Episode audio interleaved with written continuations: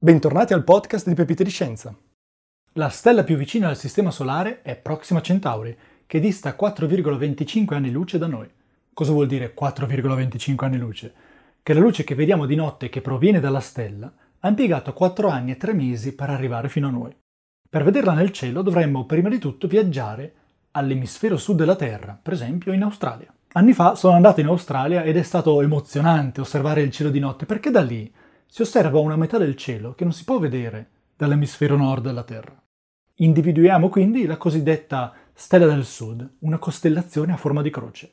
Nelle vicinanze si trova Alfa Centauri che sembra una stella molto luminosa, ma che in realtà sono tre stelle molto vicine tra loro, formano un sistema di tre stelle. Una di queste stelle, la più piccola e la più vicina a noi, è proprio Proxima Centauri. Appare come un tenue puntino rosso, ora vedremo perché così tenue che non è visibile ad occhio nudo. La cosa strabiliante è che questa stella ospita almeno due pianeti e che uno di questi, chiamato Proxima Centauri b, probabilmente è un pianeta abitabile, un pianeta gemello alla Terra, ovvero un pianeta che sarebbe in grado di ospitare la vita così come la conosciamo sulla Terra e che forse già ospita la vita. Esaminiamo i fatti.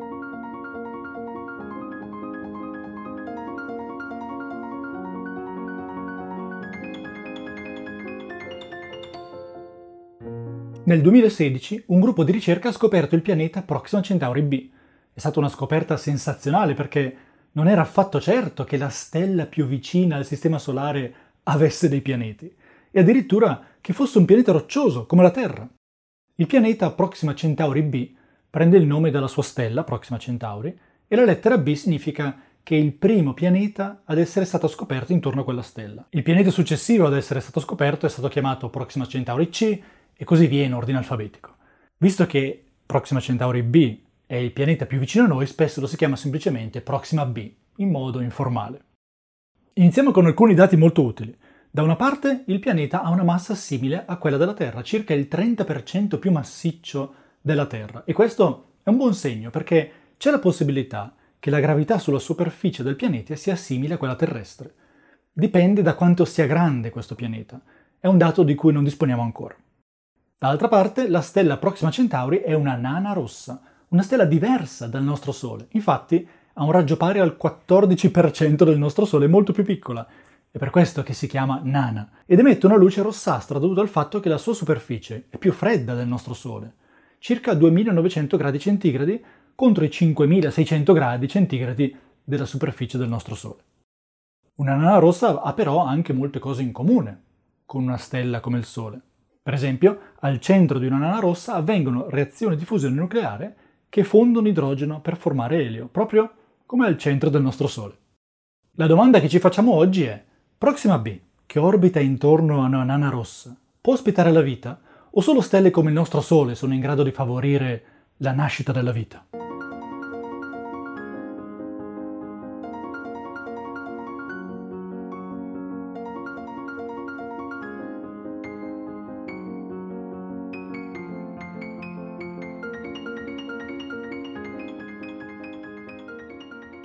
Immaginate di essere in campeggio, in autunno. È notte e fa freddo. Immaginiamo anche che vi troviate in una zona in cui è permesso accendere un fuoco e che decidiate di farlo insieme ai vostri amici. Il fuoco illumina la serata e vi distribuite tutti intorno. Chi si siederà troppo vicino al fuoco però avrà troppo caldo e si troverà in una posizione scomoda. Allo stesso modo, chi si siederà troppo lontano dal fuoco avrà freddo perché il fuoco non lo riscalderà a sufficienza. Esiste però una posizione speciale, a metà strada, in cui la temperatura è perfetta. La stessa cosa avviene con le stelle. Esiste intorno ad una stella una fascia detta zona abitabile, per cui se un pianeta si trova in quella fascia, la temperatura sulla superficie del pianeta non è né troppo calda né troppo fredda. Anzi, la temperatura è giusta perché vi sia acqua liquida sulla superficie del pianeta. Se il pianeta è più vicino alla stella, invece, fuori dalla zona abitabile, allora la sua superficie sarà troppo calda e l'acqua evaporerà tutta.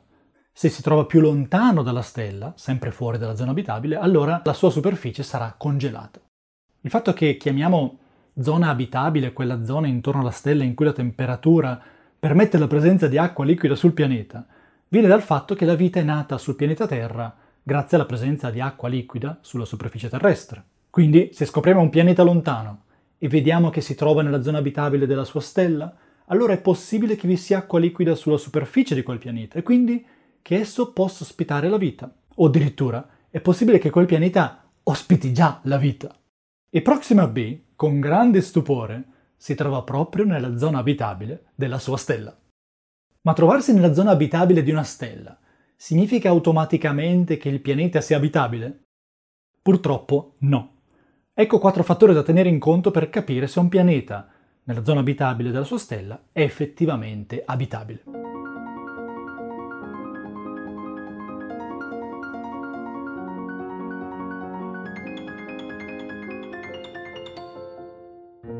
Effetto numero 1. Prima di tutto la nana rossa è 650 volte meno luminosa del nostro Sole. È come avere un fuoco da campeggio più debole, quindi la zona abitabile si trova più vicina alla stella. E questo potrebbe creare un problema molto serio.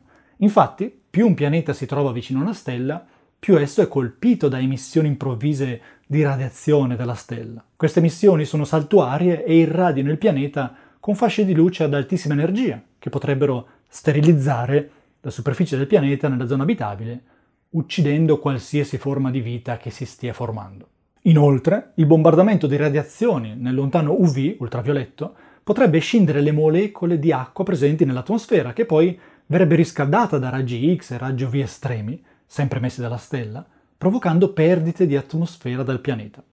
In altre parole, è possibile che vi fosse acqua su Proxima b nel passato, ma che dovuto alla vicinanza alla nana rossa e alla forte attività di quest'ultima, è possibile che quest'acqua sia poi evaporata e sfuggita dal pianeta. Effetto numero 2. Così come la Luna mostra sempre la stessa faccia alla Terra, lo stesso può accadere a un pianeta che orbiti troppo vicino alla sua stella. Si chiama rotazione sincrona, perché la Luna impiega lo stesso tempo a fare un giro su se stessa e a ruotare intorno alla Terra. Quindi rotazione sincrona significa che impiega lo stesso tempo. Ciò è dovuto alla formazione di maree sul pianeta e sulla stella stessa. Secondo i calcoli, Proxima b potrebbe essere in orbita sincrona con la sua stella. Questo vorrebbe dire che un lato del pianeta è sempre freddo e buio, mentre l'altro è sempre illuminato e a temperatura più alta. E non vi sarebbero nemmeno tramonti o albe, perché il Sole sarebbe sempre in alto nel cielo o sarebbe sempre notte, dipendendo dal lato del pianeta in cui ci troviamo. I calcoli mostrano quindi che potrebbe mostrare sempre la stessa faccia alla nana rossa, o che potrebbe trovarsi in una sincronia 3 a 2, ovvero fare tre giri su se stesso, il pianeta, ogni due giri intorno alla sua stella, proprio come accade al pianeta Mercurio con il nostro Sole. In ogni caso, ad ogni dato momento, una parte del pianeta Proxima b sarebbe freddo e congelato, mentre l'altra faccia sarebbe calda. C'è chi dice che una situazione del genere non possa favorire la vita, ma è anche vero che sulla faccia fredda del pianeta, se vi fosse acqua, la vita potrebbe comunque proliferare sotto lo strato ghiacciato, proprio come avviene nei laghi in montagna sulla Terra. Effetto numero 3. La vita ha bisogno di tempo per svilupparsi e la vita intelligente ha bisogno di ancora più tempo. Una nana rossa ha un bel vantaggio sul Sole perché una nana rossa ha una vita media di 100 miliardi di anni, ovvero 10 volte più lunga della vita del nostro Sole che si spegnerà dopo 10 miliardi di anni dalla sua nascita.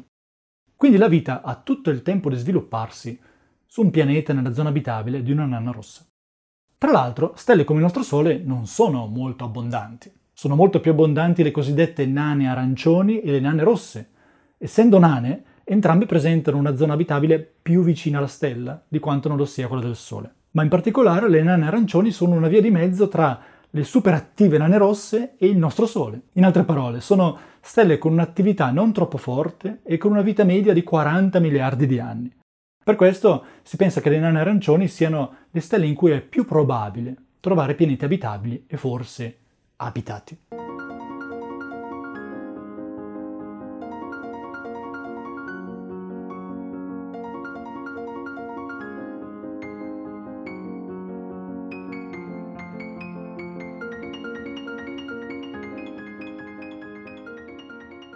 Effetto numero 4. Sulla Terra l'acqua negli oceani ammonta a 1,5 milioni di miliardi di miliardi di chilogrammi e si pensa che quest'acqua sia stata portata dall'impatto di oggetti molto ricchi di acqua che si sono scontrati con il nostro pianeta. Ci chiediamo, Proxima b ha ricevuto la stessa quantità di acqua? Qui Ci sono due scenari possibili, entrambi plausibili. Scenario numero 1. Proxima b si è formato proprio alla distanza che osserviamo oggi, ovvero a 75 milioni di chilometri dalla nana rossa. Scenario numero 2. Proxima b si è formato molto più lontano dalla nana rossa e poi piano piano è migrato, si dice, verso la sua stella. Sappiamo che entrambi questi scenari avvengono nel cosmo. Se Proxima b si è formato vicino alla stella, allora probabilmente si tratta di un pianeta molto più arido della Terra, perché gli oggetti ricchi di acqua che hanno portato acqua sulla Terra si formano lontano dalla stella, dove fa più freddo. Inoltre la zona abitabile della nana rossa non è ferma, ma si muove. Man mano che la stella invecchia, emette meno radiazioni e la zona abitabile si avvicina alla stella. Quindi, a maggior ragione, se Proxima b si è formato a 75 milioni di chilometri dalla nana rossa, nel suo primo periodo di vita non si trovava certo nella zona abitabile. Se invece Proxima b si fosse formato lontano dalla nana rossa, vicino alla zona in cui si formano oggetti congelati di acqua, di metano, di ammoniaca, allora è probabile che sia stato bombardato da oggetti ricchi di acqua. Secondo i calcoli, Proxima b potrebbe aver ricevuto una quantità di acqua pari all'acqua degli oceani terrestri o anche di più. E anche considerando la perdita di acqua dovuta all'irraggiamento della nana rossa con radiazione ad alta frequenza, i calcoli stimano che parte di quell'acqua dovrebbe essere rimasta tuttavia sul pianeta.